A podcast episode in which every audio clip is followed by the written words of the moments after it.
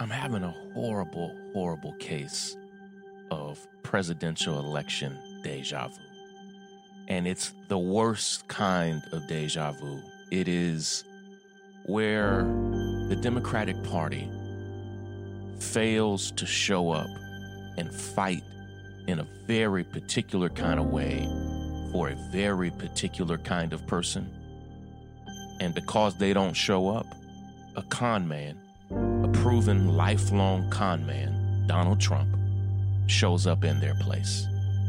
That's exactly what's happening right now all over the United States as Donald Trump has now, in his third straight, highly respected national poll, crossed over the 50% mark in his approval rating in how he's handling the coronavirus pandemic. Let me break it down. This is Shaun King, and you are listening to The, the, the breakdown. The, the, the, the breakdown. The, the, the, the breakdown.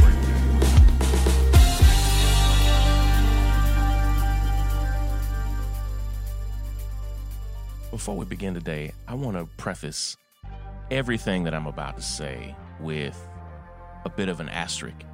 I am not saying any of this to damage Joe Biden. I'm not saying any of this to damage the Democratic Party or even for that matter to damage Bernie Sanders.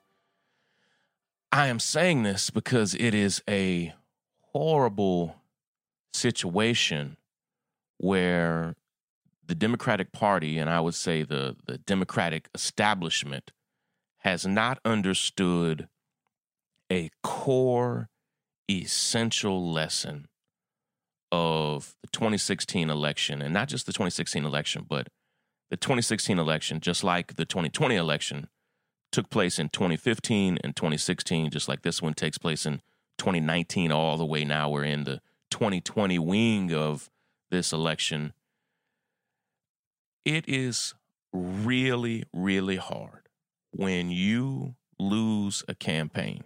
And I have now helped manage and organize over 20 different campaigns across the country.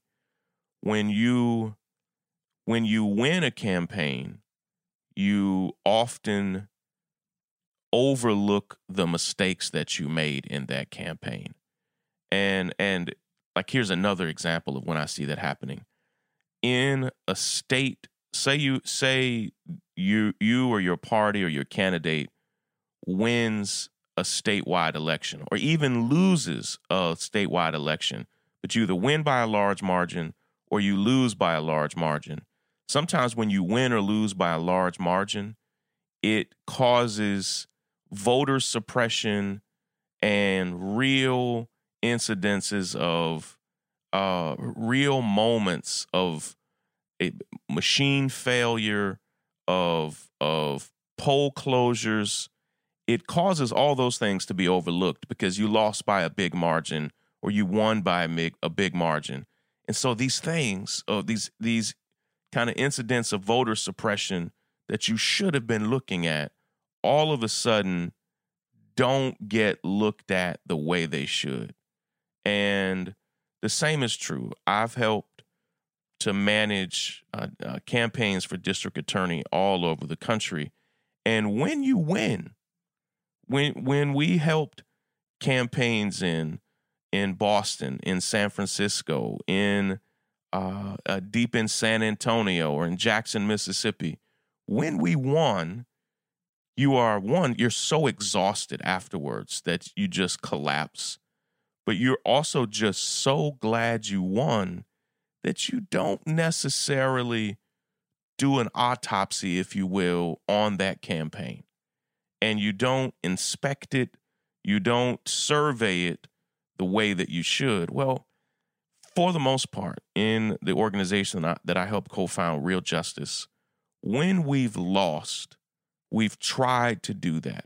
We've tried to have open, painful, detailed discussions about why we just lost.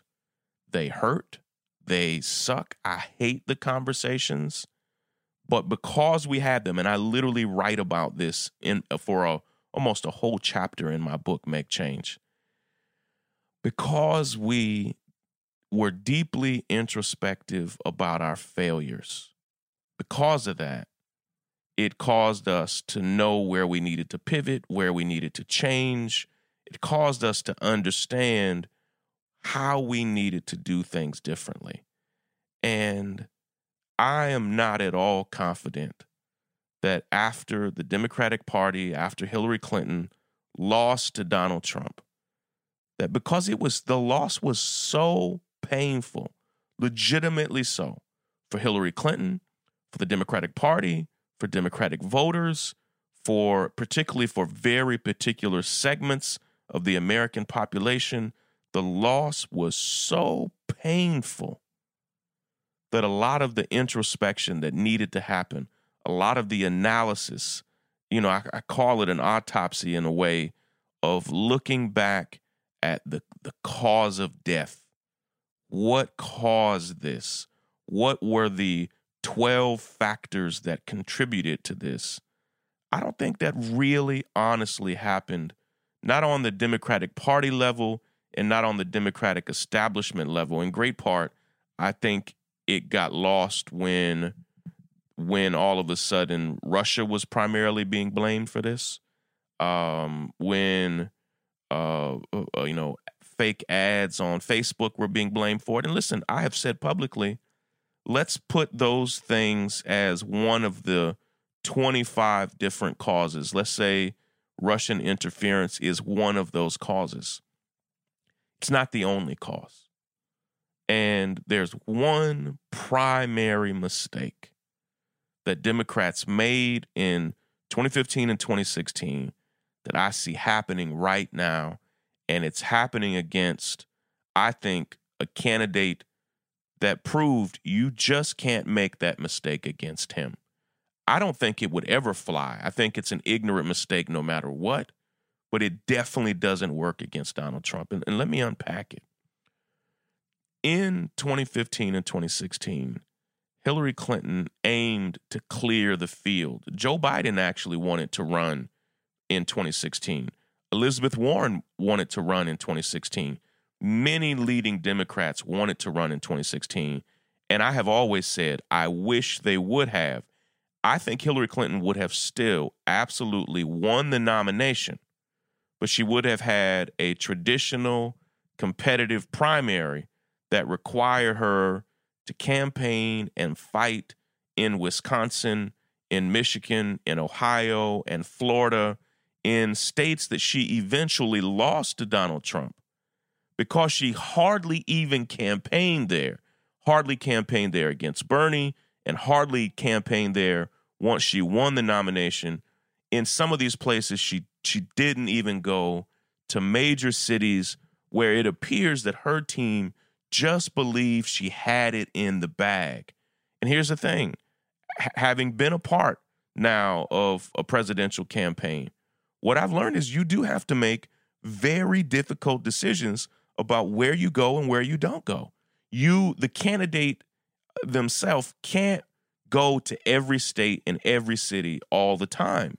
They are a limited, finite human resource. And so Hillary Clinton hardly had, I don't just mean Hillary Clinton herself, but Hillary Clinton and, and her campaign hardly had a presence in Michigan and Wisconsin in particular. States that Barack Obama won, that she then ultimately lost, but Donald Trump showed up.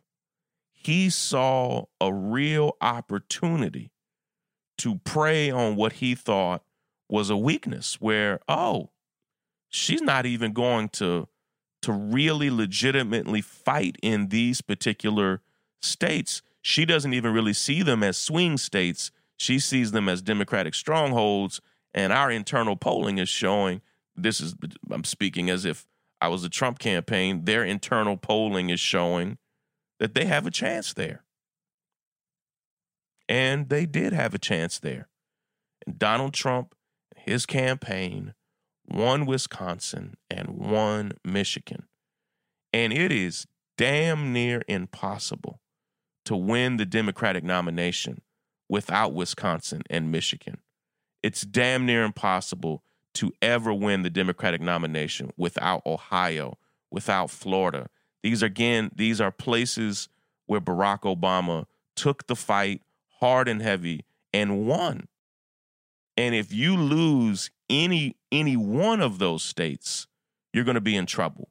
If you lose them all, you're done. You're toast. Right now. Until I'm trying to, to see remember if it was yesterday. For 6 straight days, Joe Biden was a complete ghost during the coronavirus pandemic. And I don't mean the people who are tweeting on his account or one time uh, uh, the Joe Biden Instagram account put a thumbs up in the D Nice Instagram house party. That was not Joe Biden. Okay, that was someone on Joe Biden's account. I'm not talking about the thumbs up he gave in the D Nice house party. I'm talking about his actual presence. That for six of the scariest, most frightening days in the modern history of this country, where there were mass layoffs, where schools, elementary, middle, high school, and colleges were canceled, where cities were told you can now no longer leave the house unless it's for an essential thing that you need, where we experienced this mass shutdown. And the nation experienced a degree of anxiety that it had not experienced in a very long time. Joe Biden was literally a ghost, doing no press conferences, no live chats, nothing. Like, literally, where is Joe Biden became a trending topic because people were like, hold on, is he running for president? Is this man who is currently leading in the Democratic nomination process, is he okay? Trump, seeing that failure, not only started talking about it and conservatives start talking about it, but Trump understanding that failure the failure of not being present did something that is working for him and it scares the hell out of me. And as I've tried to mention it, I see the same thing people said to me specifically and to many of us who were trying to sound the alarm when we saw similar mistakes being made in 2015 and 2016. When I say, listen, Joe Biden has to come out here and show up people will say things to me like, Why are you helping the Trump campaign? I'm not trying to help the Trump campaign. I loathe Donald Trump. What I am saying is, when Joe Biden is missing, Donald Trump will fill that gap. He, with his own presence. And what the polls show is that 10 days ago, national polls showed the majority of Americans, nearly 60% of Americans, did not approve of how Donald Trump was managing the coronavirus pandemic. Then it went from 60% didn't approve to 55% didn't approve to 53 to 52 to 51. Then it became just about a week ago, about 50% of Americans didn't approve and 50% did approve. Kind of right down party lines. But then a week ago, Donald Trump started doing something that goes against really the trend of his presidency. He started having a daily press conference. The press conferences are a mess. He regularly lies. Again, the man is a known fraud and con, and con man. But every day, all day, the man shows up at a press conference and he has surrounded himself with doctors and experts at the press conference. And he speaks and he takes questions. His answers are bonkers. But guess what? When people are scared, when they are afraid, what they what they pay attention to is who shows up. I, I shared this story. I spoke to uh, a reporter for NBC News yesterday, uh, Shaquille Brewster, and I told Shaquille that I, I was a pastor for many many years, and one of the things that I learned working with families who were experiencing crisis, particularly if they had experienced a death, is they don't necessarily remember what you say, but they remember who was present during their hard times. And Donald Trump, somebody's told him this lesson that during a crisis, show up. The man continues to lie, continues to say things that I think are horrible, not just because they're dishonest, but because they are problematic. He started advocating for a medicine that people should take, and a husband and wife took this medicine without the advice of their doctors. It killed the husband and sent the wife to the hospital, all because, and they openly said they did it because Donald Trump said it was it was a safe medicine to take. Like crazy stuff. Like that alone should tank the man's presidency. But what we're learning is that's not how this works. And as a consequence, in three straight national polls, Donald Trump went from 60% disapproving of how he's handling the pandemic down to 50%. Now, in three straight national polls, a majority of Americans, 51, 52, 53, now I see a poll with almost 55% approval. And these aren't conservative polls, these are from ABC News and Washington Post and others, mainstream, respectable polls where the majority of Americans say, you know what, I approve of how he's handling it. And it's not because the specifics are right, it's because the man is present. People trust in a crisis the leader they see. And Joe Biden, who is supposed to be the leading Democratic nominee, has been virtually MIA. And it's a problem. It is a real problem. And here's the thing you can't get that time back. You can't go back in time and say, I was present during those six days. You just can't. And because you can't do that, Donald Trump will be able to say over the next six months, during one of the worst weeks of the crisis, I was there. And where were you? And and and he will have a leg up. And I am so furious that somebody in Joe Biden's campaign or Joe Biden himself thought it was a good idea to just shut up and do nothing for one of the most dangerous weeks in modern American history. The, the, the break, the breakdown. The, the, the, the, the, the breakdown. The, the, the, the, the, the, the, the breakdown. This episode of The Breakdown is brought to you by Magic Spoon. Do you love good breakfast cereal? When I was growing up, breakfast cereal was one of the best parts of being a kid. But as an adult, you realize that all of your favorites were really just full of sugar and junk that you shouldn't eat, not as a child or as an adult. And breakfast is kind of boring sometimes as a result. Well, this episode is sponsored by Magic Spoon, a new cereal company that's discovered a way to recreate your favorite childhood cereals. Listen to this. Take my word for it, it's still good with zero sugar, 12 grams of protein, and only three net grams of carbs in each serving. They offer flavors based on all time classics like uh, cocoa, fruity, frosted, and blueberry, plus a variety pack that lets you try them all. Right now, if you go to magicspoon.com slash breakdown, you can grab a variety pack and try it today. And be sure to use our promo code breakdown at checkout and you'll get free shipping. Magic Spoon is so confident in their product, it's backed with a 100% happiness guarantee. So if you don't like it for any reason, they'll refund your money, no questions asked. That's magicspoon.com slash breakdown and use the code breakdown for free shipping. We thank Magic Spoon for sponsoring today's episode. Thank you all so much for listening to today's episode of The Breakdown.